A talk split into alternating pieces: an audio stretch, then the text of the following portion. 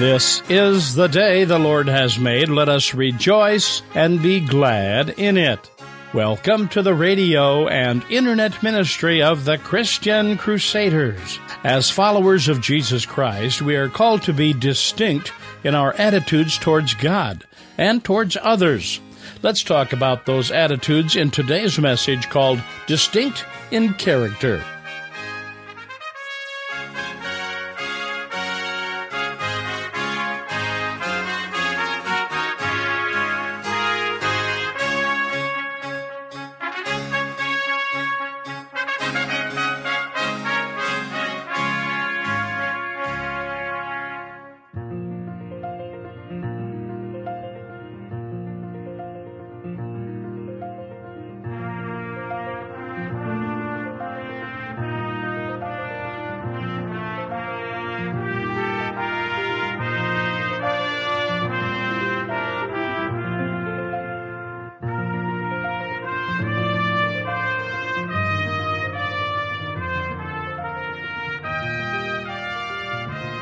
We're continuing on with our sermon series, Distinct. And today we'll look at the distinct character God has in mind for Christ followers. I hope you'll stay with us. We begin in the name of the Father, and the Son, and the Holy Spirit. Let's pray. Almighty and merciful God, we praise you this day for your loving kindness. Even when we fall short, and fail in loving you and loving others, you do not turn us away when we turn to you in repentance, asking for forgiveness. Your gracious ways are absolutely amazing to us. Amen. Our reading for today is taken from Matthew chapter 5, beginning at verse 1. Seeing the crowds, Jesus went up on the mountain, and when he sat down, his disciples came to him. And he opened his mouth and taught them, saying, Blessed are the poor in spirit, for theirs is the kingdom of heaven. Blessed are those who mourn, for they shall be comforted. Blessed are the meek, for they shall inherit the earth. Blessed are those who hunger and thirst for righteousness, for they shall be satisfied. Blessed are the merciful, for they shall receive mercy. Blessed are the pure in heart, for they shall see God. Blessed are the peacemakers, for they shall be called sons of God. Blessed are those who are persecuted for righteousness' sake, for theirs is the kingdom of heaven. Blessed are you when others revile you and persecute you and utter all kinds of evil against you falsely on my account. Rejoice and be glad, for your reward is great in heaven for so they persecuted the prophets who were before you. Here ends our reading. Dear friends, I remember being asked as a kid oftentimes, What do you want to be when you grow up? Maybe you were asked that question too. A variety of answers uh, are given a fireman, a ball player, an actor, a teacher. I even said one time I'd like to be a pastor. I remember when our little girl Martha was asked that question, she said, I want to be the President of the United States. Imagine asking Jesus, What do you want us to be when we grow up? What do you have in mind for us? Jesus points out the answer to that question today in this passage that I read earlier. He holds up a character portrait of what he has in mind for us. He focuses not on careers, but on character. This passage, which I read earlier, is referred to by many as the Beatitudes. I like to refer to them as the be distinct attitudes. In order to better understand this passage of Scripture for today, though, we need to examine the context and what's transpired so far in Matthew's Gospel. Jesus has now begun his ministry. He has come into this world proclaiming the kingdom that had long been promised throughout the Old Testament. He said, Repent, for the kingdom of heaven is at hand. He's called disciples to follow him. The crowds are starting to move in his direction as they take notice of him with his miracles and different sort of teachings, and now they're curiously looking on. It's at this point in the story that Jesus takes his disciples to a mountain and begins to teach them about what kingdom of heaven people look like as far as character is concerned, what God has in mind for Christ followers. This talk from Jesus has been referred to as the Sermon on the Mount, chapters 5, 6, and 7 of Matthew's Gospel. It's important to understand that it's not a recipe for how one gains salvation. It's spoken to those who have said yes to Jesus Christ and received salvation and are now wondering What's next for me? What does God have in mind for me? How can I live responsively in such a way that I shows my gratitude and my love to God for all He's done for me? Notice also, as we now look at this passage for today, that each of these statements begin with the word blessed.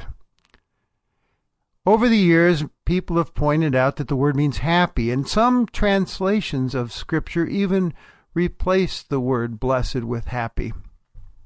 And yes, there's some truth to that. It does mean happy, but it's not the way we think of happiness. It's really not what a prescription for our happiness is as we might think. The word is not so much about how we feel, but of what God thinks of us. What has His approval, His blessing. And of course, that does lead to happiness in our lives because God knows what makes our lives work best. I kind of like the way the New Living Translation uh, puts it. He, instead of blessed are, it says, God blesses those who are poor in spirit, and so on. Now, the first four Beatitudes, or the Be Distinct attitudes, as I've said, describe what our relationship with God is, is to look like. Begins by saying, Blessed are the poor in spirit. Those who in other words, know that they need God. There's this humble dependence upon God, and we're acknowledging our spiritual bankruptcy before God, that we really need Him, that we're sunk without Him. It's like that old gospel hymn, The Rock of Ages, says, Nothing in my hand I bring, simply to the cross I cling. Naked come to thee for dress, helpless look to thee for grace. Foul I to the fountain fly, wash me, Saviour, or I die. And of course, there's a promise attached to each one of these Beatitudes. Uh, he says, They shall receive the kingdom of heaven. They will step into a meaningful relationship with God, be a citizen of his kingdom. Blessed are those who mourn, Jesus said. He's not really talking about those who are grieving over personal loss. He's talking more about those who lament over sin. Sin in our own lives. As we take an honest inventory of how we fall short, there are then tears of deep contrition for sin, godly grief and sorrow. Of course, we look at the world around us as well, and we begin to mourn over the evil and sin in this world that God created. Jesus says, those who mourn will be comforted with forgiveness. And a vision of a new heaven and a new earth will be ours to enjoy with no more sorrow and no more tears, as the book of Revelation says. He says, goes on and says, Blessed are the meek. He's talking about those that are gentle and under God's control, free from flying off the handle, that show malice and a vengeful spirit, instead being calm and peaceful, understanding that we're not even close to perfect either. We humbly know ourselves quite well, and we have a soothing effect on those who are angry around us. Jesus promises they shall inherit the earth. We will see in the big picture, as Psalm 37 says, that we will inherit the kingdom, that we will inherit the whole earth. Paul says we'll inherit it now. He says in 2 Corinthians 6, he says, We are as having nothing but possessing everything in Christ. Blessed are those who hunger and thirst for righteousness. In my life, I want my character and conduct to please God. That's a life where we seek first the kingdom of God and His righteousness. We want to be right in God's sight. We want to conduct ourselves in a way that pleases God, doing the right thing in His sight. We also want to see the right thing being done in the world, that there would be social righteousness. So there's a longing in us for justice and righteousness, God's will to be done in the world around us. And Jesus says, those kind of people, they shall be satisfied. And the picture there is one of contentment, walking hand in hand with God.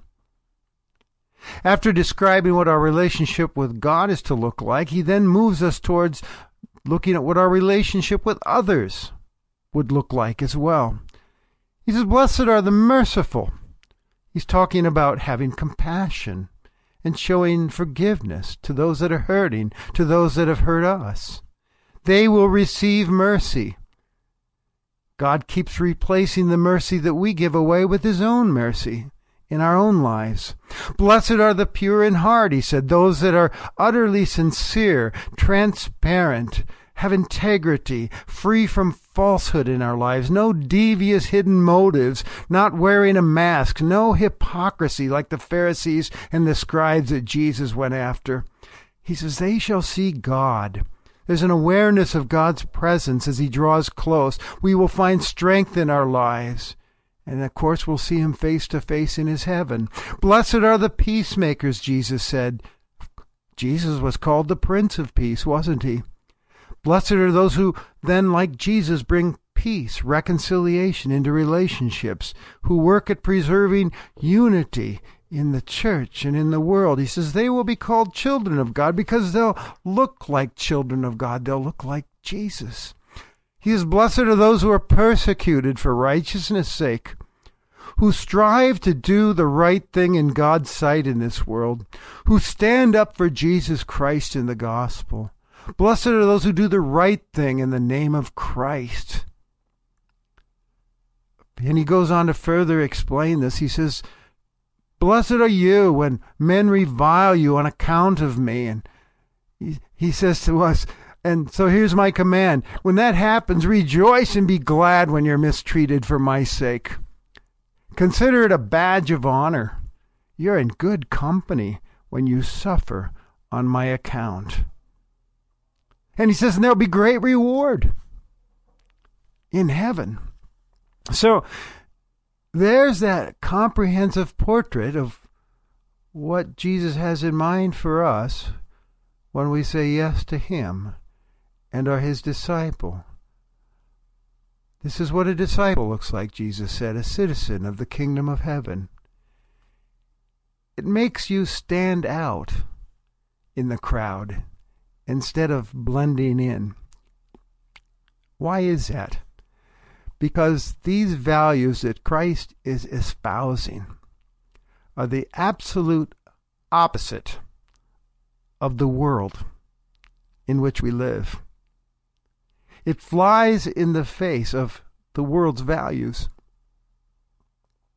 They challenge the non Christian world with its perspectives and its values. Years ago, I ran across this uh, J.B. Phillips alteration of the Beatitudes uh, according to the world. He says the the world says, "Happy are the pushers, for they get on in the world.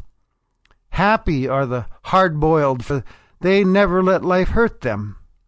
Happy are those who complain, for they get their way in the end. Happy are the blase, for they never worry over their sins. Happy are the slave drivers, for they get results. Happy are the knowledgeable people of the world, for they know their way around. Happy are the troublemakers, for they make people take notice of them. And here we have Jesus coming along and telling us, his followers, I want those values and attitudes to be let go of, and mine to take their place. What I have in mind for you is something totally different. Anybody who enters into fellowship with Jesus, you see, must undergo a transvaluation of values. That's what Helmut Thielicke, the old theologian, said in the last century. What the world pities and rejects, Jesus says God labels blessed, approved. The Christian theologian Dietrich Bonhoeffer, who termed these sayings of Jesus as the extraordinariness of the Christian life, wrote, With every beatitude, the gulf is widened between the disciples and the people, and their call to come forth from the people becomes increasingly manifest. You stand out. Jesus is saying that God puts his stamp of blessing upon the life that refuses to be in tune with the world or to accommodate itself to the standards of the world, but instead chooses to abide by kingdom standards, to follow Christ in his ways. it's a beautiful picture. But I can't help but feel that it sounds a little overwhelming for someone like me. Maybe it's a little overwhelming and intimidating for you as well. That's uh, a lot of change that needs to happen in one's life. Good news, my dear brothers and sisters. The preacher of this sermon, Jesus, has all authority in heaven and on earth. He not only knows what he's talking about, but he promises that he is with us in all of this. We are not left to do this on our own. You see, in Christ, if you said yes to Christ, we have experienced a new birth. We've been born again. And the Spirit of God resides within us and enables us and shapes us to be the distinctive people that Christ is describing in the Beatitudes today. Allows us to shine for the kingdom of God. I know, in frustration and disappointment, many are inclined to say, I mean, we're just tainted by cynicism in this world. And we say, people say, you can't change people, you can't change human nature. And it's true, we cannot change human nature, but Christ can.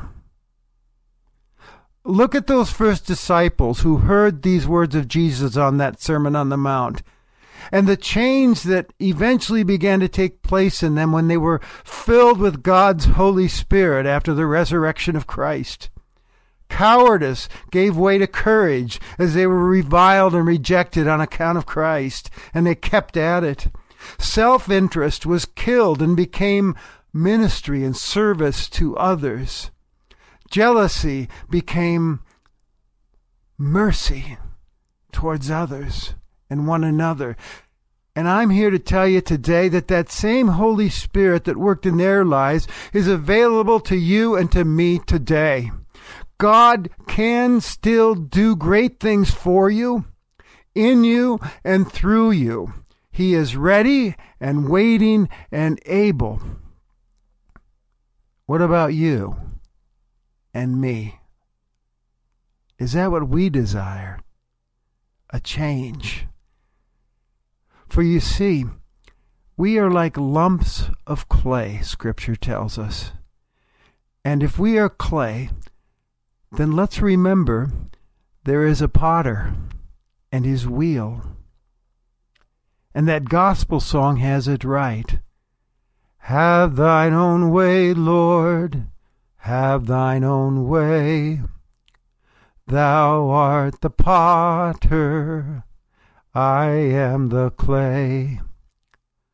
Mold me and make me after thy will while I am waiting, yielded and still.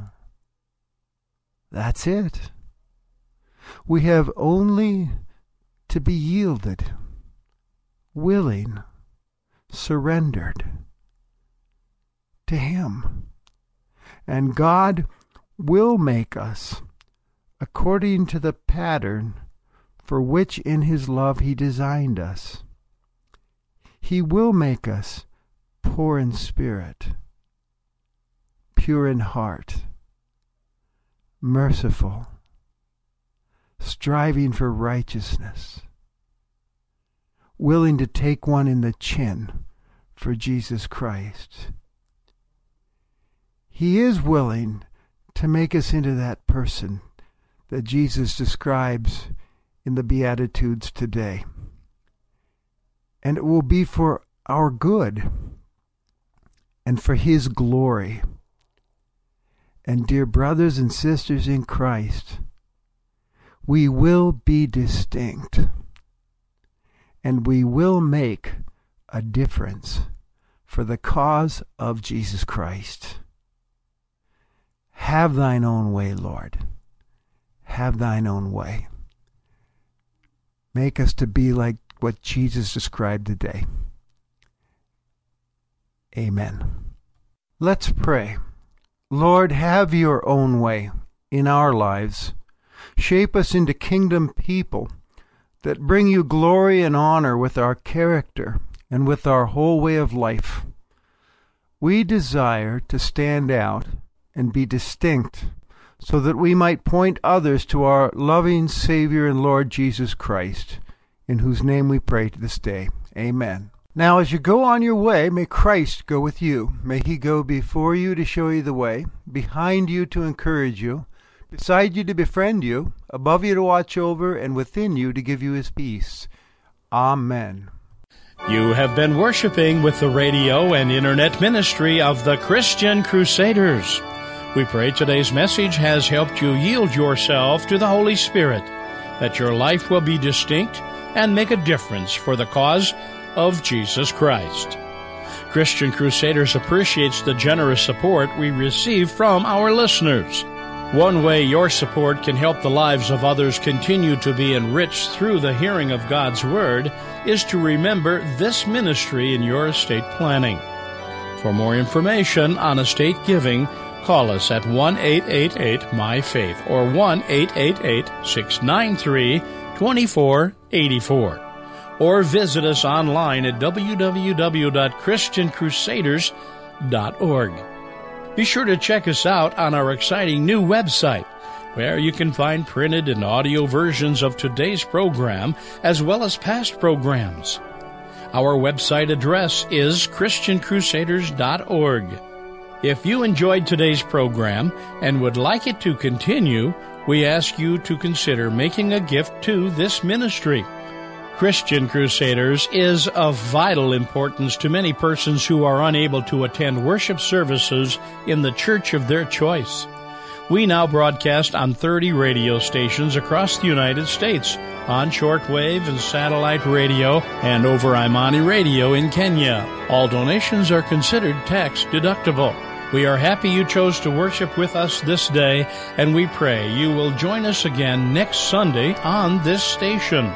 Conducting our service was our speaker, the Reverend Steve Kramer, Senior Pastor of Shepherd of the Valley Lutheran Church in Afton, Minnesota. Christian Crusaders, on air and online, now in its 81st year of continuous Sunday worship broadcasting.